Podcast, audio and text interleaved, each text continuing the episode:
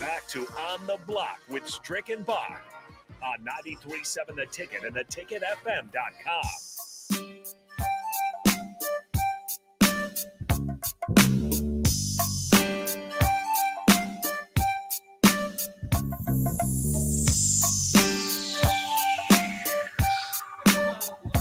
This is on the block with Strick and Box. Still getting used to which mics to press in here. I'm back in the studio, uh, and it will uh, it, it's uh, it's affecting me a little bit. Um, but I'm back. I'm fine. I think I have the fifth mic on, which is the, the other studio mic. So we could have maybe- been talking to Rico this yeah, entire time. hear about some production going on over there. But um, anyway, we will get to some Matt, Matt Painter talk because I did want to break that down. But more importantly, this afternoon, Kirk Ferentz was extended. He's going to make uh, make it to 200 wins at Iowa, uh, and uh, and he's extended. Obviously, right now. Um, he's uh get his age because he's got to be up there in age. It, it- if his if he runs through his contract, it'll go uh, until he's 72 years old, I believe. So they added four years to his contract. He's making seven million dollars a year for Kirk Ferentz. Uh, what do you think about that, Big Sky? You think that's a good investment for Iowa? well, they have a. Uh, he's one of the coaches that is named after a family, right? It's like the such and such family head coach of the University of Iowa. Oh, I think he is. So I, I, I- think that uh, as long as somebody else is paying for it, Iowa can it should pay him as much as they want because he's uh, one of the most consistent performers in the Big Ten. Yeah, and it, so he's he's extended now through tw- 2029, and I guess a lot of people just kind of figured since he's getting older, maybe it's just because he wanted to eventually hand it off to Brian Ferentz, and they're nowhere near that right now. So because I mean the offensive uh, struggles there from Iowa, I mean that would be an awful idea. Um, so he just want to wants to keep going and, and is nowhere close to to putting it down, which for me is great because I like watching Ferentz play Iowa football. I don't want to see that program change. It's like when Georgia Tech left the triple option offense. It's just that's what I connect with Georgia Tech. So I like them to stay there. They haven't had any success walking away from that. Um, Iowa, you've always wondered too. I mean, if they could get a Bob Stoops or somebody um, big because of, of his connection there, but um, obviously Stoops not interested if he's not going back to Oklahoma. Um, I don't know. You know, that probably didn't have anything to play with this, but Kirk Ferentz uh, will continue to be a, a- an obstacle for Nebraska to get over in the Big Ten West. And as close as Nebraska always looks, and as eh, eh, you know, Iowa never looks like the, the most difficult team to overcome. Nebraska's just not been able to do it. Is it? I, I'm starting to get them confused. Is it five, six years in a row now? The the lo- lost streak to Iowa.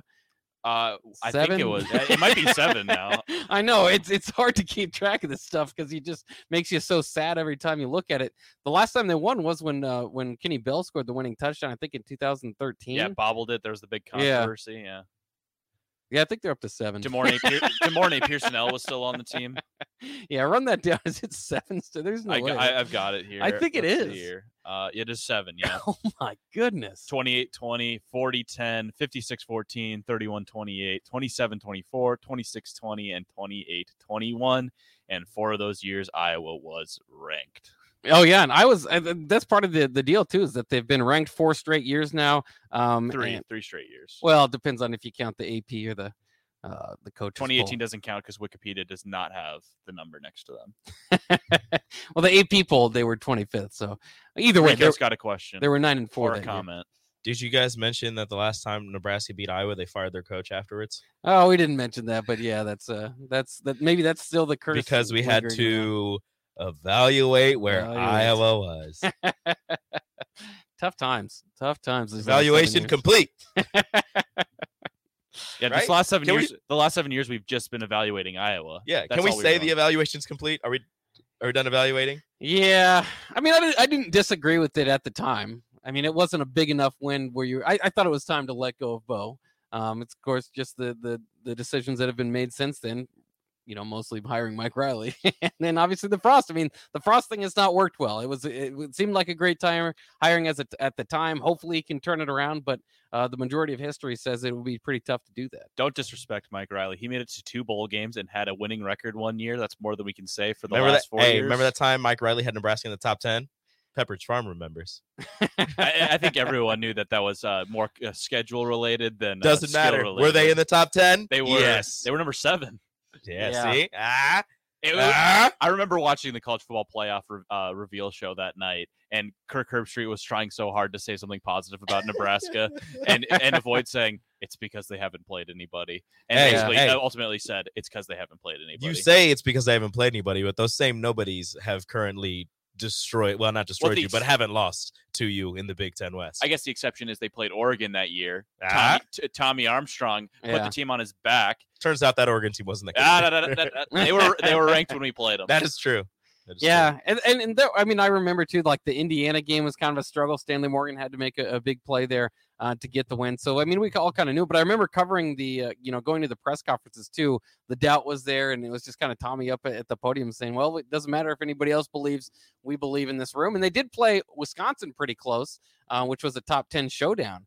Um, should have should have won. should have won that game. Yeah, What was it? Uh, was it T.J. Water? Vince Biegel steps in front of uh, uh, Westerkamp. Westerkamp and yeah. cuts off his slant route. No call. Uh, again, refs destroying the Huskers. Yeah, we- but not completely blamed for them. Wisconsin like scored first in the overtime and missed the extra point, so it was right there for Nebraska to Yeah, win well, it. W- Westerkamp would have walked in for the touchdown if if that that evil linebacker for the Badgers hadn't stepped in front. That was the one night where I I forsook all of my Wisconsin ties and and uh, I, I I took the sweatshirt out of my closet. I do have a Badger sweatshirt because I'm a hockey fan. For You still do? Uh, yeah, I do. And I, I took it out of my closet and I threw it on the ground. I said, "You will not be. You, I, I don't claim you today." Uh, you got to be careful. I, I once had a Wisconsin shirt um, that we buried or that we burned here um, but pregame for 2014, and then uh, Melvin Gordon went off and ran. So in- you and Jake, in you and Jake. Jake makes the Iowa sucks song. You burn a Wisconsin shirt, and we we stink against those teams now. yeah, it's been a long run, and I guess uh, Kirk Ferentz is going to be there for quite quite a time longer. So hopefully Nebraska can figure out uh, that riddle. It shouldn't be too hard if they can. If they hopefully these new additions to the staff can can help get over the Kirk Ferentz hump because he's here to stay. Uh, we'll take a quick break.